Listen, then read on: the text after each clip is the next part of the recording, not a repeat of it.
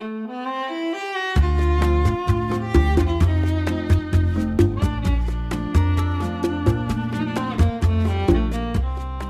to the Open Nesters podcast. How will you write Act 3 of your life?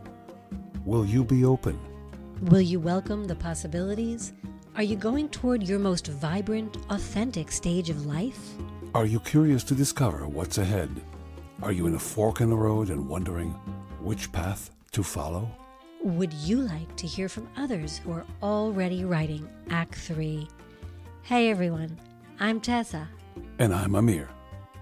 Why be an empty nester when you can be an open nester, living on the edge of your curiosity, on the fringe of your imagination, reinvention, and sexuality? Together, we'll take a journey and explore how rich this stage of life can be when we approach it with an open mind and an open heart.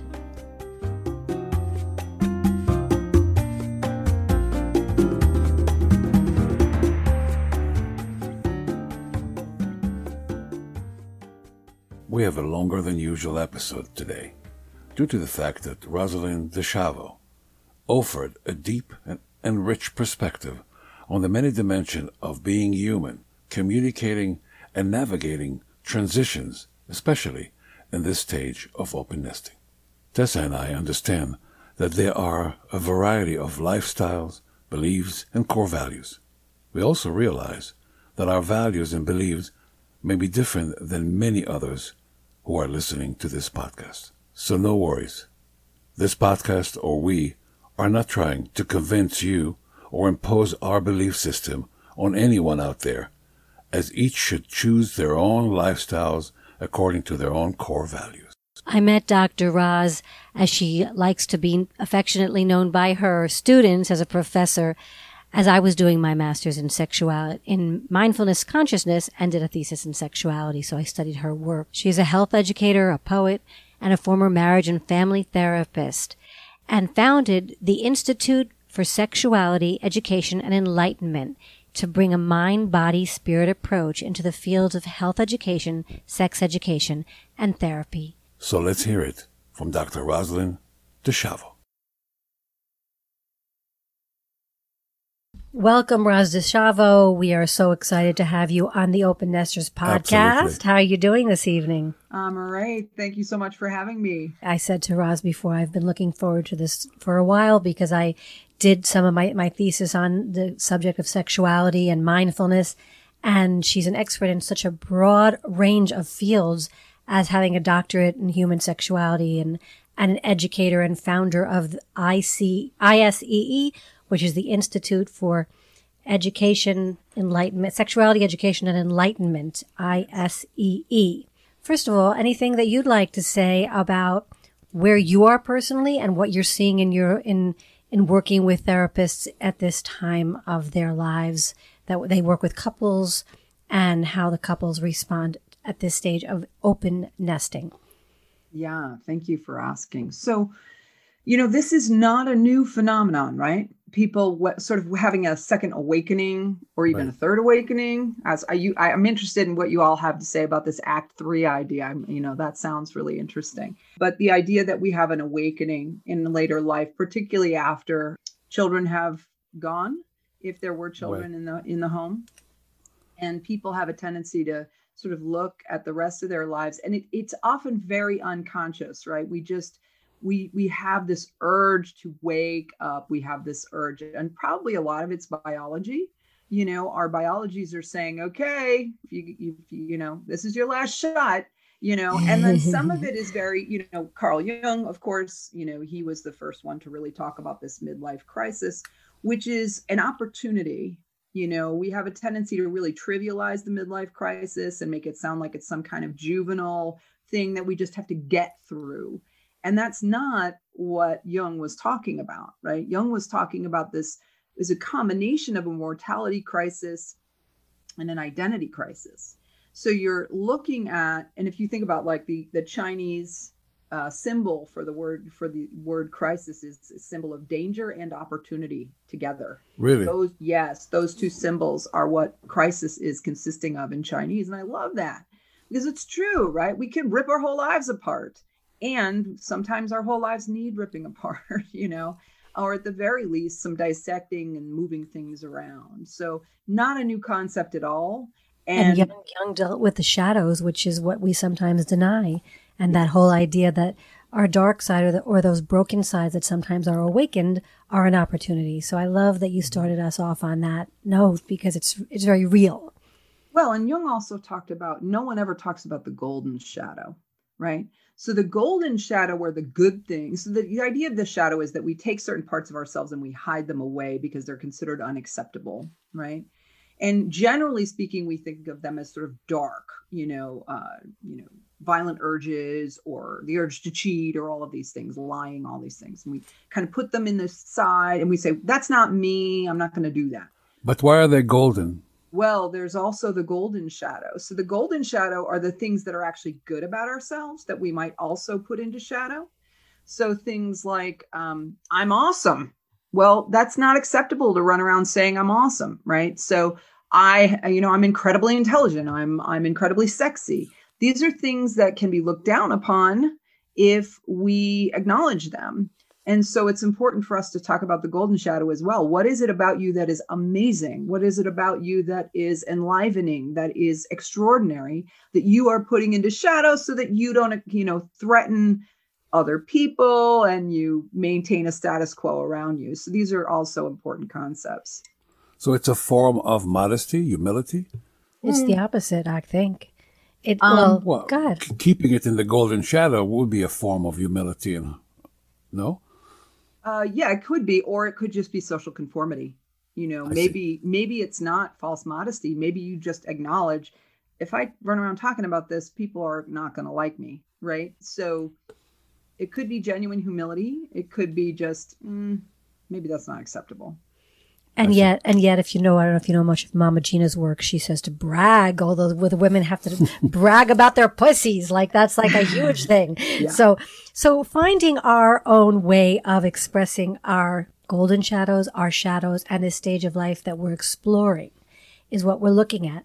So, so the idea that you said it has, I mean, I, I, we discuss it as act three only because the first stage of life is kind of this single or pre-child life for people that have raised children. The dating. And then, no, or even married, but raising children is an intense commitment. So when that lets up is where I feel like this act three comes in. Mm-hmm. You know, there's act one, there's act two, and then wow, here I am. And so, yeah. you know, what, what are the things that you see with people realizing their authentic sexuality is what we wanted to discuss a lot about and see where, where, and then take it on a journey there. And there are different ways that people go, go towards that. There's erotic blueprints out there with Jaiya that's come up with those. And, and, you know, we can look at our sexuality in so many ways and, and look at how to accept even our curiosity around our attraction, whether we've you know, become societally programmed to only right. look at one at the opposite sex if it's so heteronormative, right. or if it's if it could be broadened as far as our eroticism with uh, any kind of kink, or from my point of view, a little more of the tantra. How can we begin to consider opening up to what our desires come from? I guess we're looking at. Yeah, so such a huge question. One of the things that I like to bring to bring forward as a really strong consideration is how much this challenges people's identity, right? Now, I have a tendency to think of identity as something that is fluid, and it is. But it is, most people do not think of identity as fluid. I am, and then we have all kinds of answers to that. And we think that it stays that way for most of our lives. And the truth is, it doesn't. But if your core identity has been monogamous, for instance, because you all are talking about open nesting, right? Meaning that we might be talking about opening the relationship, right? As a Correct. possibility, as, yes. As, as, as part of, uh, yeah. Right. So um, let's say my part of my identity is I'm faithful. And what I think of that to mean is I'm monogamous. But then I find myself in this stage of, of life where I'm, you know, challenged with all of these awakening feelings. The kids are gone. I get to think about myself again and uh, all of a sudden not only does that challenge safety in the relationship right like what happens if i bring this up to my partner what are they going to do what are they going to say but also just my very identity right if my identity has been strongly uh, connected to my monogamy then i'm not just challenging uh, you know, a behavioral norm. I'm challenging who I think myself to be. Yeah. And so it's a very big core values. Yeah. Yeah. Core values and also just our self concepts, right? Right. So I think uh, people need to start thinking about those self concepts. Like, okay, your value is faithfulness. Are faithfulness and monogamy the same thing?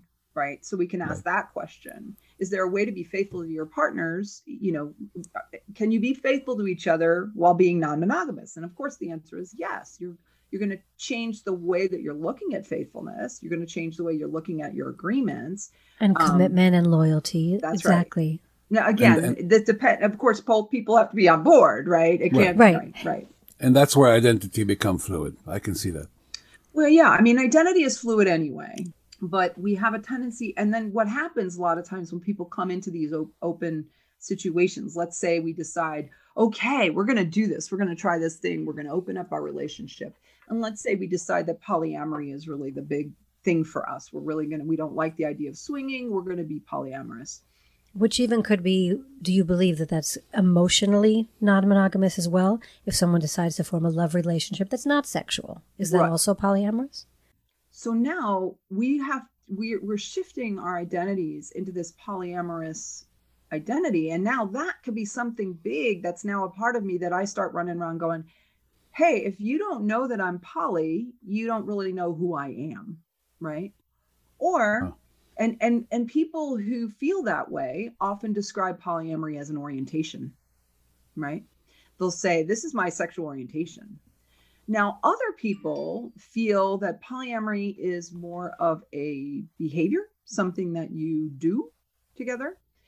Other people feel it's an orientation. Those people have a tendency to be strongly identified with it and other people uh, feel i feel it's a capacity I don't feel it's an identity. Um, or I don't feel it has to be an identity. Let's put it that way. I feel it's perfectly acceptable to feel any of these things about um, monogamy, about polyamory, about being a swinger, right? But what happens when people enter into these um, open arrangements is suddenly, let's say we're suddenly swingers and we hadn't been before. Well, that could suddenly become a huge part of our life, right? Right. And we might identify ourselves and say, well, we're swingers, right? As opposed to we swing, which is a thing that we do, right? Right. So it really, it, there's a lot involved, right. you know. So much, so much. Yes. And if people see it as a behavior, that's something that they're doing together, there are fewer complications with it, quite frankly. Whereas if they start to feel like it's part of their identity, like without this, you don't know who I am, there are more complications with people integrating that into their lives. And they say, "Oh, we heard about this poly thing. Uh, we wonder what what is that? What is about swinging? We want to know more about it. How does one part uh, introduce that to the other partner?" Right. mm-hmm.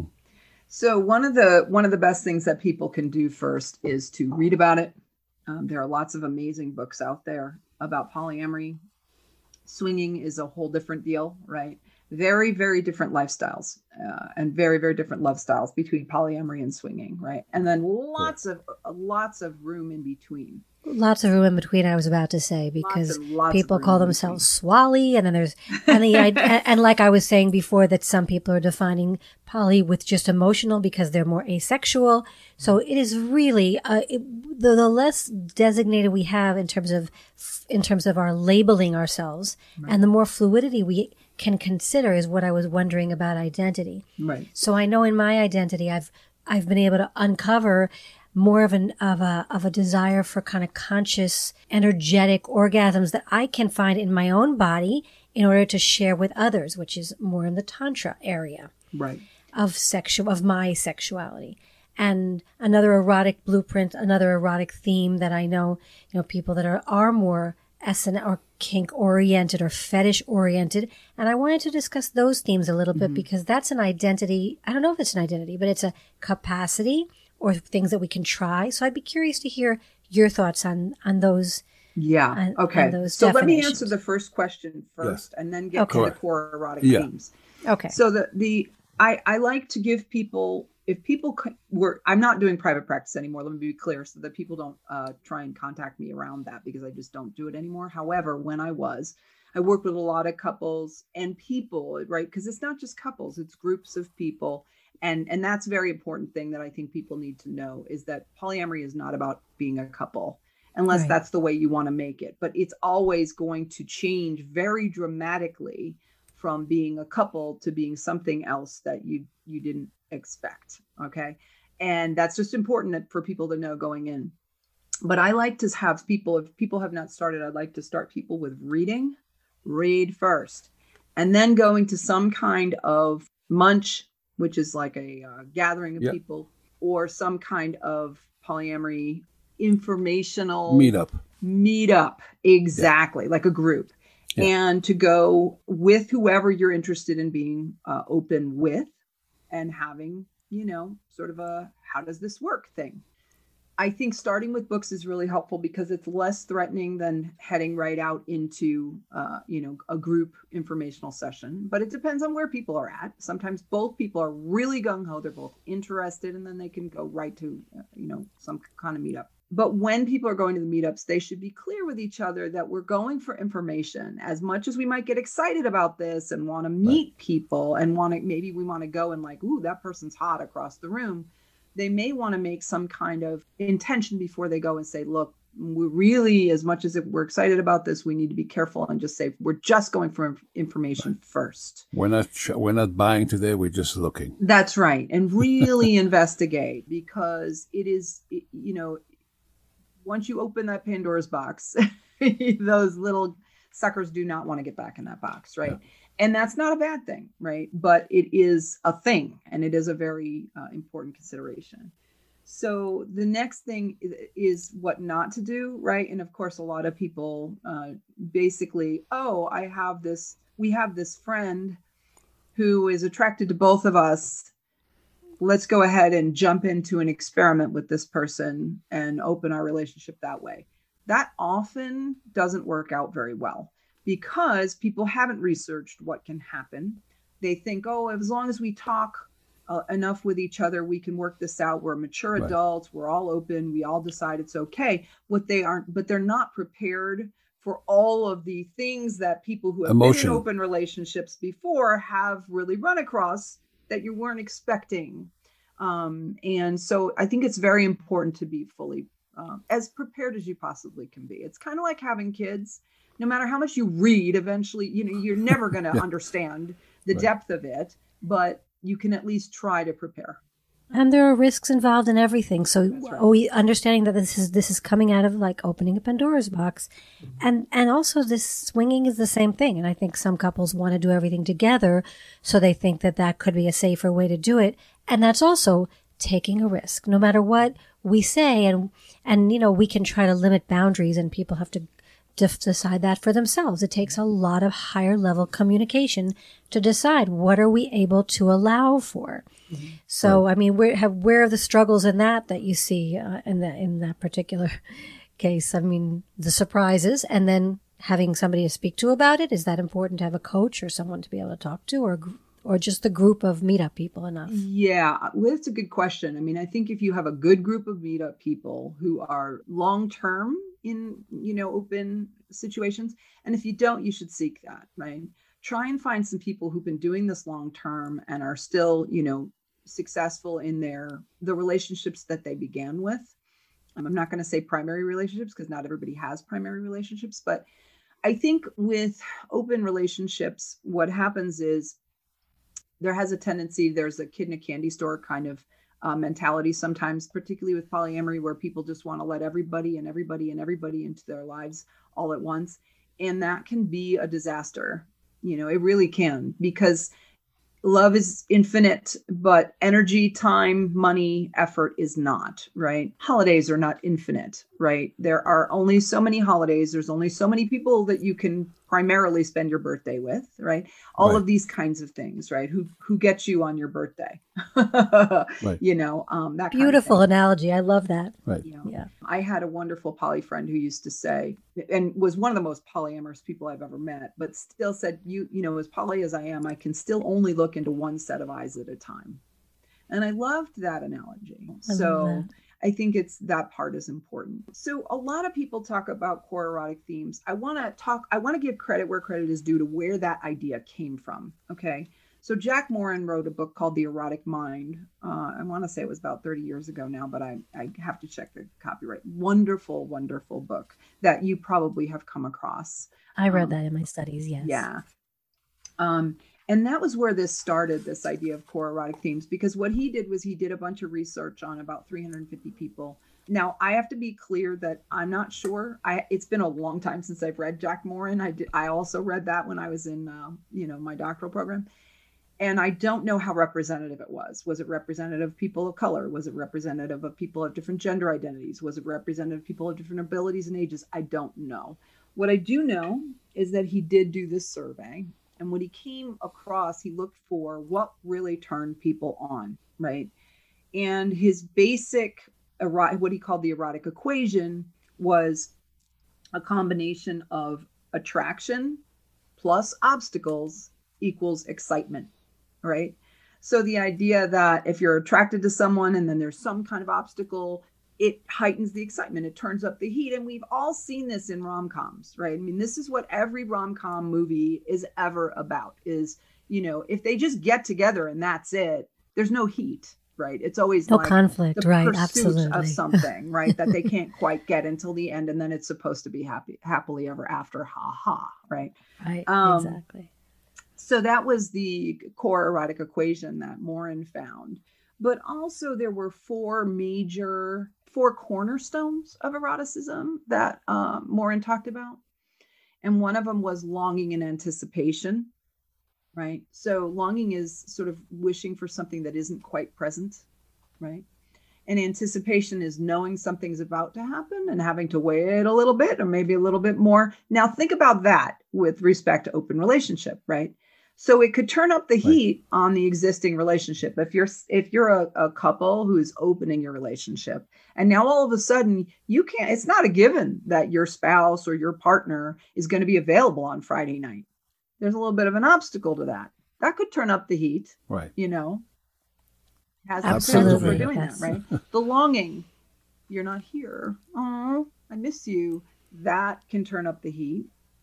Right or for that matter anticipating something Seeing, new we're going to go to this party together and we're going to you know we're going to do something we've never done the anticipation of that can really turn up the heat and getting getting dressed up yes. in new ways or just just that the, the fire in that and and even and and you know not not even knowing exactly what what can happen how we can surprise mm-hmm. ourselves i feel like that's part of that longing uh, for a new side new yeah. yeah yeah so that's right. one of them. And then the next cornerstone is prohibition, something you're not supposed to do, right? Ooh, swingers come in really hot and heavy here, right?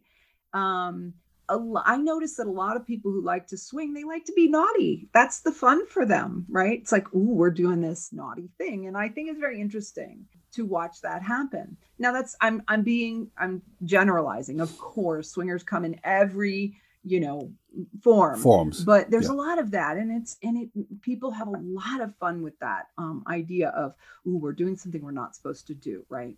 Of course there are other you know core erotic themes in there of prohibition of like the idea that you're talking about uh, tessa about it's something we haven't we haven't been able to do before. Well dressing up in a feather boa and hardly anything else that's not something you're normally allowed to do so all of a sudden, right. you right. get to show up at a party where people can dress or undress as much as they want. That's prohibited. So that's fun. So that's you know that's a that can right. be a core erotic theme, right? Like or part of that core erotic theme. Or anything that is taboo, yeah. really. Being with another woman, uh, being yes. with another man. Uh, that's correct. And that allows yeah. people to fully explore their erotic selves while not necessarily having to jump into this whole it can create identity crises there right what happens if i go to a party and i'm with somebody the same sex and i've never done that before or I haven't done it since right. college and I was drunk. You know what I mean? And now all of a sudden I'm not right. drunk and I'm with my my partner is across the room and this is happening and all of a sudden this is really blowing my mind. That could that could yeah. be an identity crisis for some people. So we have to look at that right. as well. That's another place where people yeah that was one of my question actually Uh, what happened if somebody is attracted to the opposite, to the same sex, and that would create an identity not only for the individual person, but also for the couple themselves. Well, you're not attracted to men anymore. Are you just want a woman, yeah. or vice versa? Are you just attracted to men anymore? You, how about me? Don't you desire me anymore? So yeah, that will create a, a, a you know a conflict for mm-hmm. the couple itself. Or now all of a sudden your female partner's got a dildo and they're pegging somebody. You know, are right. you okay with that? Because that's kind of a masculine thing to do, at least if if right if we're looking at it through these traditional lenses, right?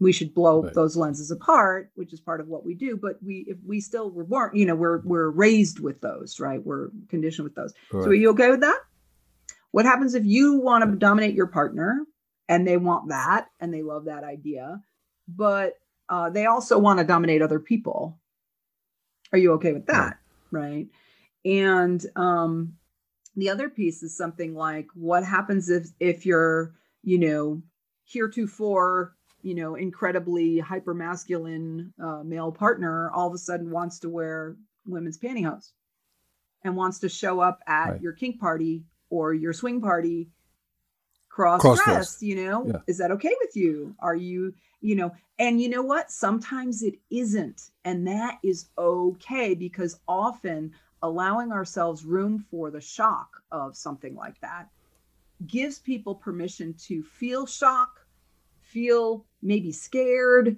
maybe feel turned off, but then kind of hang with that and go, okay, this is really freaking me out. I don't like seeing my husband or my partner dress like that. And then just relax, take a breath, kind of get get a chance to get used to it and all of a sudden that can become hot right? Something that you never right. ever would have thought it would turn you on all of a sudden could turn you on. And again this is this is the creativity of this open nester idea. This is the creativity of this act 3 that y'all are are talking about. The ability to change those lenses and look at it That's in right. a different lens. Exactly and what, what you're saying and relax like just being with it without casting such judgment on ourselves around this whole idea of identity and the capacity to be more fluid or the capacity to be more creative and mm-hmm. we've we've we've limited who we can yeah. be in that so you're i love the fact that you're helping us really blow open these paradigms in such a way and that's yeah so i'd like to just emphasize this for a minute do you mind if we spend a minute on this because i think it's really of important. course no. please please sure. one of the things i see poly people doing over and over and over again is you know polyamorous communities are often very clear that jealousy exists. It's okay. It's a natural part of being poly. But i don't think that we spend enough time talking about how important it is to acknowledge jealousy when people are polyamorous because it tends to be shoved very very deeply into the shadow in the polyamory community. People acknowledge they, that it's there but it's almost like it's we're afraid to admit that it's not cool right? If we're part of a poly community people become afraid to admit that that's that's not okay. And it's not it becomes not deeply examined. People shove it into the background. Partners get threatened by it. Partners partners get threatened by it. Metamors get threatened by it. But the truth is right. that if that gets shoved into shadow that gets malignant. Period. End of story. That stuff needs to be regularly get the flashlight out shine it on the jealousy, take a breath, realize it's okay. And you know, if you have somebody in front of you who's saying, "Well, I just never have I don't have the jealousy bone. I was born without it." Cool, good for you. You're not any cooler than anybody else. I'm sorry. Right. You're not. Okay, that's not how it right. works. Um, I'm glad you were born without the jealousy bone. That's that's awesome. And you know what? Most of us were. So let's regularly um, there's actually a jealousy workbook that I recommend for people. I think it's a really great idea is to work on our jealousy on a regular basis. And i think this is true for people in any relationship any it doesn't have to be an open relationship right? But it's on Beautiful. my shelf yes. right here the jealousy workbook. Actually uh, wonderful. It's by oh sorry kathy labriola. So if people want to check that out l-a-b-r-i-o-l-a but the idea is really really important because it just go people just think that they're going to eventually just get used to it and get less and less jealous and that's just not necessarily no. the case so very important that we that we make it okay for ourselves to be jealous, right? No matter how Yes, we're living, whether we're living monogamously, whether we're living polyamorously, whether we're living swinging, we have to have that be okay and then breathe into it, recognize it, talk to partners about it. Hell, if they're threatened, talk to them about the fact that they're threatened and say, I'm sorry you're threatened, but I really need to be able to talk about this and not shove it into shadow. Right. So, Yay. I And it's not only jealousy of, of uh, oh, you enjoying being with him more than with me. It's also, you know, uh, I, we examine our jealousy. Sometimes I would like to have what Tessa has. She has a special relationship, and I like. I'm not really jealous, but I'm envy of uh, the ability to be able to be in that and so engage in that type of relationship. So it's just not uh, just you infringing on my space. You are, you know, you, you I'm not good enough for you. One of those jealousy. lots of different kinds of jealousy. Well, jealousy Right. shows up in guilt and in shame. I mean, jealousy is such a huge emotion and Correct. sadness, and and and we hope in some level of what poly, the poly community has kind of coined with compersion, of somehow even if I'm jealous, I know, know I have this emotion like any other that I have to welcome, and I can still say, but I'm happy for you, just like I would be if I'm jealous that your career is taking off. I mean, jealousy has so many aspects of Correct. it. And compersion So is an act. you know, we Right. It's not it's not just a Compersion an feeling. act. People talk about it in the same way that they talk about love, that love is just a feeling. Love is not just a feeling, right? It's a set of actions and it's, you know, it's it's the ability to act in a loving way. And the same thing with compersion. I might be terribly, terribly jealous, but I'm saying go anyway and have a good time. That's compersion, you know. Compersion is not Right. all Yes. light and rainbows, you know. If I'm saying to my partner, Mm. please go and have a good time, even while I'm eating eating up with jealousy. and you mean it. And then I go and I deal Yeah. with my jealousy. I talk to my partner about my jealousy. That is still compersion. Right. Absolutely. Yeah. Thank you. Thank you for all these distinguishing pieces of this. So the third one I think we were on, you talked about longing and and um anticipation as And the first uh, prohibition. and then prohibition. prohibition. And now what we're was into the third? power dynamics. Power Oh, dynamics. power dynamics. Right. That's, the third. that's Amir's the thing. Yeah. third of the four cornerstones of eroticism, according to Morin. And of course, that's where the kink comes in, right? Right. Uh, you find a lot of kinky folks who are have different open arrangements, and a lot of open folks have, who have different kinky arrangements, right? And I Right. think it's one of the places where there's a lot of room for creativity, and there has to be tremendous amount of really good negotiation. Here, where I found people getting stuck over and over again, and where I see people getting stuck over and over again in uh, open relationships, is when they there's there's a there's a wonderful um, opportunity when you're in open relationship to be able to explore sides of yourself that uh, you aren't able to explore with an existing partner. I'm not going to just say a primary partner, but an existing partner, right? So if you don't have an existing partner who wants to sub sub to you, you could you know find that or a particular kind of dominance that you want to that you want to explore or what have you. You Right. could go out there and find that here's the negative it could be that in all of this diversity that you're sort of spreading around it can sometimes be that the folks in the existing relationships are getting the least hot part of you. Wow. right? You're going out and you're getting all of this amazing hot sexual connection or power dynamic connection whatever it is to you and it's just intense and sometimes it can be very overwhelming. And then your existing partners kind of feel like well i'm not getting the best part of you right? Like i'm just you're you're you know all of your hottest intensest energy is going out to other folks. So that has to be really well attended to. It doesn't mean that that there's And you differentiated that from jealousy? yeah. That's more of an attention? Well or just a form of jealousy? I think jealousy accompanies that, but what I'm addressing is not just the jealousy. I, I'm addressing the actual need, deep need for the existing partnerships to be fed in ways that keep them alive, right?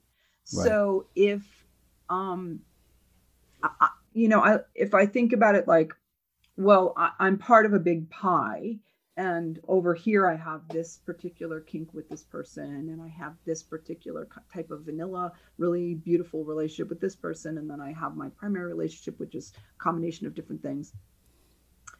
If most of my more intense energy is going out there this need these needs may go unaddressed mm-hmm. and Right. that relationship may start to starve. Jealousy is, is a symptom of that. A Right. symptom not the problem Right. You, you were talking, you're talking about the deficiency in the existing relationship due right. to the energy is directed to another person, whether it's kink or, or polyamorous. that's right Which is why we've tried to create, once we became open, we tried, you know, I really made an effort to have us have an attention night, not just a date night, but even the middle of the week. We try to call it Wow Wednesday, no technology. How do we love each other? How do we see each other? How do we dance together?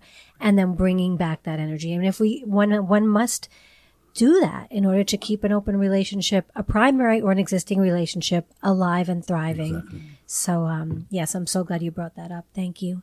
So that's power dynamics. So power dynamics are, you know, an incredibly great way. Uh, they're core, Right. you know, core, core erotic uh, cornerstone, and of course, it's wonderful in open relationships that people have so many avenues for that, right? So that um, they have all this creative space where they can find what they need, and um, you know, there are challenges, but there are also great rewards there. Right. And what's And the, what was fourth fourth one?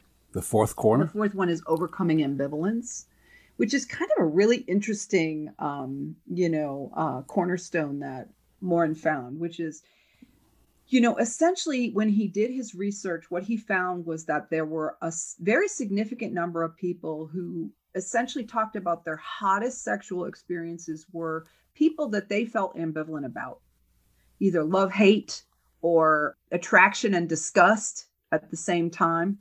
And somehow at some point that ambivalence is overcome and, and a sexual connection or a passionate connection is all of a sudden there in that overcoming i don't know how i don't know how that would would uh show up in open Manifest itself. Yeah. yeah yeah thank you for Right. that yeah. I'm, I'm thinking about it as, as a, as the fourth cornerstone. I mean, I, I, I can't imagine that. I can't either. It's interesting Yeah. that that's one of the four. That's the four cornerstones.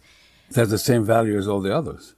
And because well if you i'm look not at sure i'd have to look at it it might And have also, been it was just one 30 the themes it was also 30 years ago, and there's been a lot more research done that you can someone can look into. Uh. I don't have it handy, but we can actually try to post some of it. I'm interested in it myself. I know that uh, Jaiya's erotic blueprints are quite amazing, and one can take a free test to see where they fall in that. If they're more, which is what I tend to find myself with sexuality, more sensually based in my senses. And so she elaborates on those kind of things in a little different way. And then you can actually be, I wouldn't call it ambivalent, but you can be fluid in all of them. And you can, do, you know, fall into some of these other categories that Jack Morin talks about. Mm-hmm. So I think, I think, you know, research is a continual thing. Sociolo- any, any sociology is, is pretty much qualitative and not quantitative. And it's a, it's a limited, I think. I mean, most sociology is a growing, amazing field and I love it more than everything. but, but I, we know that it has its limits and that we can continue to explore how we experience something new. Well, And you know, that's I look at I look at any. I think people have odd ways of looking at research because we aren't taught to critically understand research itself. And just give me one minute for my little soapbox on this because it's, it's actually become a problem in general life, which is that we want we love and the media in particular, right? They love to put stuff out there that says, "Well, a study was done that says this," and then all of a sudden, everyone jumps all over that one study. That's not how research works. That's not how the gaining of knowledge works. That's information. There's a difference between information and knowledge, and there's a difference between knowledge and wisdom, right? So, information is you have a study, it says this. The reason I always, pro- I'm a big book proponent with my students, right? I'm like, read books. Don't just read websites. Don't not read websites. Read websites too, but read books. Why?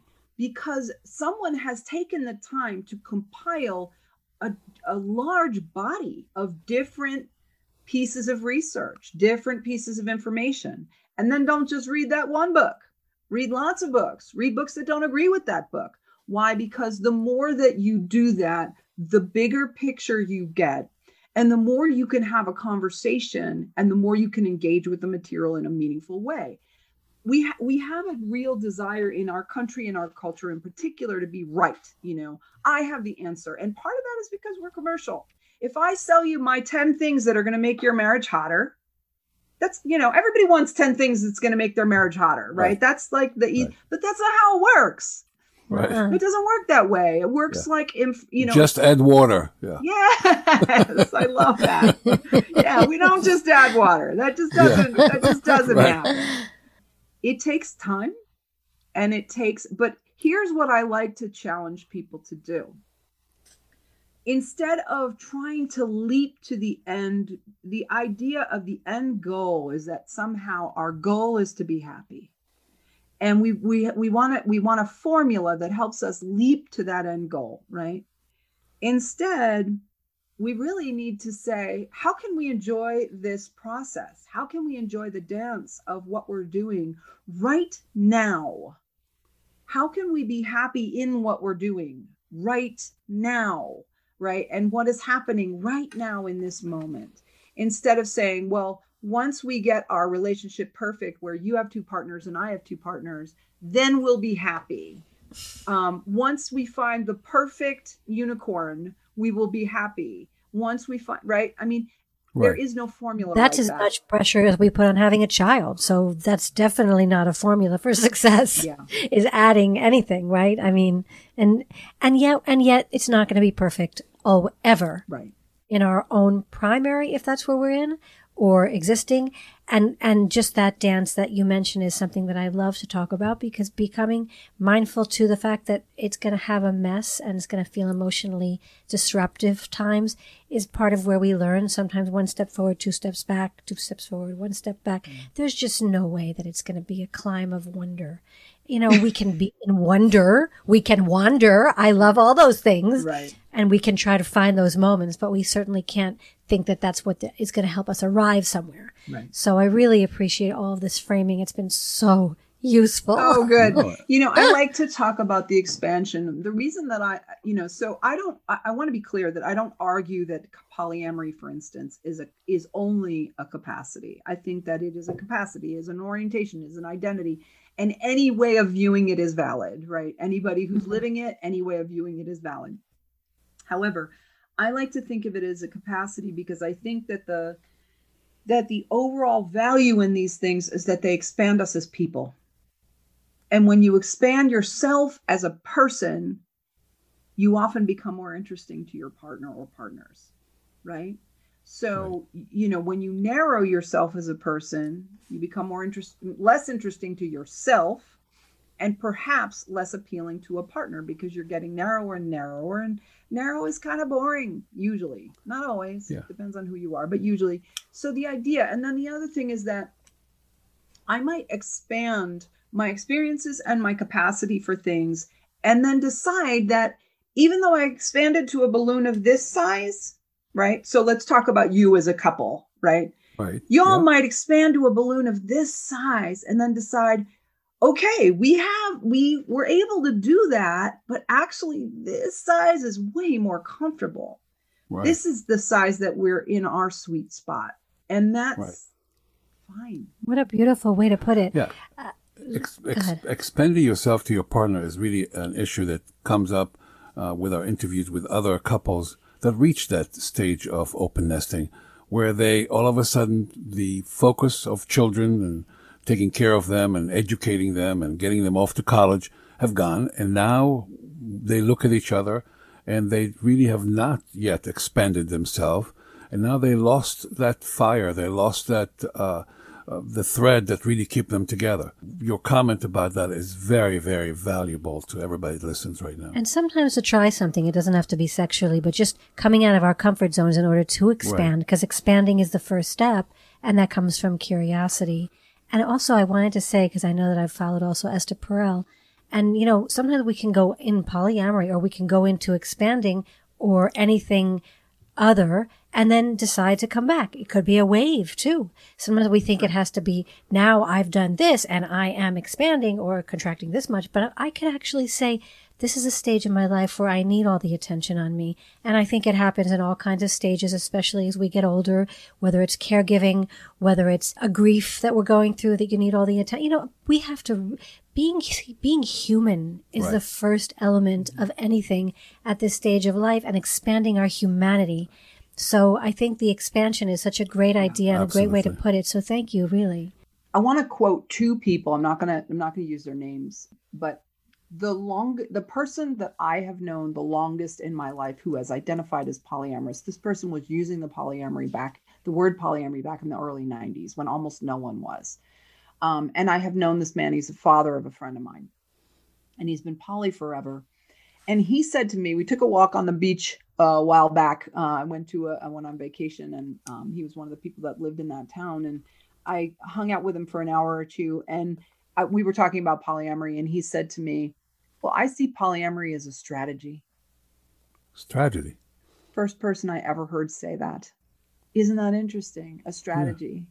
And he wasn't saying a strategy necessarily for a marriage. He was saying a strategy for a human being. And he said it's a strategy. You're trying to get something that you need or that you want. And it is one way that you can live it. And I thought that was fascinating. Now, this is someone who is absolutely committed, you know, to poly- polyamory, right? And so, you know, some folks who are newly poly might find that a little bit challenging, or f- for that matter, folks that are poly for a long time and identify it as an orientation might be like, "What do you mean it's a strategy? It's my, Yeah, it's who I am." Right. It sounds here's somebody- mechanical. yeah. Yeah. Like, uh, yeah. Let's use this tragedy to get what I want. Yes, Yeah, yes. But here's a person, Unpersonal. right? It's- And yet, here's a person who's the longest term polyamorous person I've ever met who is calling it a strategy. Isn't that interesting? The other thing that I want to say is someone who very, very long term kink, uh, very prominent teacher in kink communities, literally national, nationwide, nationally. You know, I've seen this person present at national kink conferences. And I heard this person say kink is transitional. Transitional. Yes. And again, if your identity is I'm a Dom, that's who I am, right? Your identity is very important to your identity that that's who you are. You might feel threatened by that description. But again, here's somebody who is, you know, probably going to be always identify as kinky and yet is still saying kink is transitional. And I think what we're really saying here, what we're really saying is what Tessa just said, which is we are human. We are supposed to grow and change. And so, if we want to expand for a while and see how that feels, and then see what what where do we want to go within that, we have a you know we have a, the privilege. Let me just say because not everyone does. We know this, right? Not everyone has the privilege of doing this. Right. Not everyone of every class, every gender, every religion, every nationality, every race. People don't necessarily have the permission to do this, but the three of us talking right now, we have the privilege of discussing this. We live in a, in a society that has the privilege of exploring this. But the point is that as humans, we have tremendous capacity Right. So, to so explore. to, to understand kink is transitional, does that mean it doesn't have to be one way or another? I'm not just Yes. a dom. I can be a sub at times, or I can choose Yeah. other ways to express my kink. Or I could be vanilla. I I could be, be van- vanilla. Maybe I am really, really happy in a vanilla relationship with person A, Right. while being unbelievably kinky with person B in in a dominant relate you know relationship in a dominant role, and then being um, maybe all I want to do is sensation play with person C, right? But maybe next year, person A and person B have flipped, and now I'm being I'm subbing with this person instead of being a dom or whatever And that's all okay. and it's all okay. And what happens when people who've been, I'll never forget this, which was also said to me by an incredibly long term, one of the kinkiest women I've ever met in my life. And she said to me, Vanilla is kinky to me now. I love wow, that. perspective, man. And you know what? I just love how you brought it back to what you said at the very beginning of this interview, which is that the fluidity of who we are is a such a big part of who we are if we allow ourselves to be that. And when we let it, we try to allow ourselves not to sit in judgment Incredible. of ourselves and others Right. is when we become all we can be. So I, I love that For you coach any people for that, coach educators like that, coach therapists like this, because this is what really is going to help change the world one one person at a time. And and couples and partners and pods and anything you are. Wow. I mean, So- this has been an incredible enlightening, not only to everybody that hears this, but To also to us. I'm like, I I mean, wow, we need to talk more. You're gonna make me blush, you guys. No, no, we we, we mean it. really we, mean we, it. we we mean it because we speak to experts, we speak to couples, and we really know when there is a real core value in what you're giving, and it's uh, it, it's really appreciated. And I know that you have a book. Oh, I I have a book out Yeah. since 2015. It's not specifically about this at all. It's about receiving, but I think um, it's called The Deep Yes, The Lost Art of True Receiving. And it's available on Amazon. You can get it on Kindle or you can get it in paperback. Tell us about the book. So the book is about how we have no idea how to receive in our culture. We if if you ask a room full of people whether they like to give or to receive more or what what they think is better to give or receive, they're almost everyone's going to raise their hand and say give. Almost everyone. And in fact, you it, it you know there's this polarization of that concept which is not not real. And you want to talk tantra for a second, Tessa? Let's Sure. talk about yin and yang, right? yin and yang are part of the same person. You cannot just give. It doesn't work that way because it's part of the same system, right? So I always talk to people about, you know, we have this this this yin yang symbol that people love to throw up on things, and really all it is is this flat two dimensional model, and that is not what that those sets of energies are supposed to look like in a tantric concept in you know a tantric uh, context or for that matter, even in a Buddhist context, because this all came from Chinese medicine, but let's not go that deep. Yin yang, yang, give, initiate, forward movement. This is uh, what is traditionally considered masculine, and because we are still a patriarchal in our culture, that is what we value. Give, give, give, create, produce, put out, start. We do not value receive and truly receive, not take. Take is yang still, and it's a very uh, negative form of yang. It's not a healthy yang. Receive is you give to me, and I go, thank you. Right? My body says thank you. I accept touch in a deep way where I'm really receiving it. I It's accept. filled the void right away. Well, it's also the best kind of love because I am receiving your love That's and, right. I, and I'm open to it and my heart and my body and my senses receive you. And then that's going to be reciprocal in that energy of someone feeling like they want to be receive as well and give more. Like it becomes such a dance. So I love that you put I need that to out read that that we, yeah, book. the, we, we, will, we will buy, we will buy the book. Um, Uh, that's- yeah. So the whole book is about receiving in an embodied way, meaning, how do you receive your food? How do you receive your sleep? How do you receive love? How do you receive touch? How do you receive nudity? Because we do talk, I do talk about sex. How do you receive nudity, meaning beauty, right? How do you receive beauty? How do you receive sex? How do you receive sensuality? And there are chapters on each of these things because what most of us are burnt out and the reason we're burnt out is because we give give give give give give give give give and we do not take time to receive and so this is that yin part of the equation i want to give a little plug for betty martin by the way if y'all haven't talked to her yet you probably should um, betty martin has created a wonderful training and of course because i wasn't prepared to talk about this i cannot remember the name of her model she has a wonderful model and I'll I'll I'll get to it in a second. But Betty actually when I went through her training and we, we Isn't she the original vagina touching masturbation woman or is Oh. that different Betty? no, yeah, you're Oh. thinking of um Oh, okay. she just passed away. Yes, that's what I was thinking Um, of. Okay. I'm forgetting her name too. It's okay. Yeah, this is uh, menopause for you. Sorry about that, but I cannot remember. awful, awful. Now, but Betty talks about the the taking part, the the the going out and getting what you want, right? But really, those two things are absolutely to attached to each other. You cannot pull on one side without the other side happening. So my book starts with the receive because I find that people are very very deficient in their ability to receive. And if you start to allow that receiving, then you, what happens is you're already burnt out, you're dry, you don't have anything left in you. Well, if you receive and receive and receive and receive and receive and receive and receive until you're full, what happens is you automatically spill out. And that's the way that you give in a much more natural manner. You're not giving from a place of scarcity. I'm like, okay, I'll do this thing. I'll Wow. do this thing. You're just spilling over. Abundant instead of giving from abundance. That's right. And so it is a much more effortless type of giving. Brilliant. Thank Brilliant. you. Oh, such a such wisdom for the for the for the ages and for us. So thank you.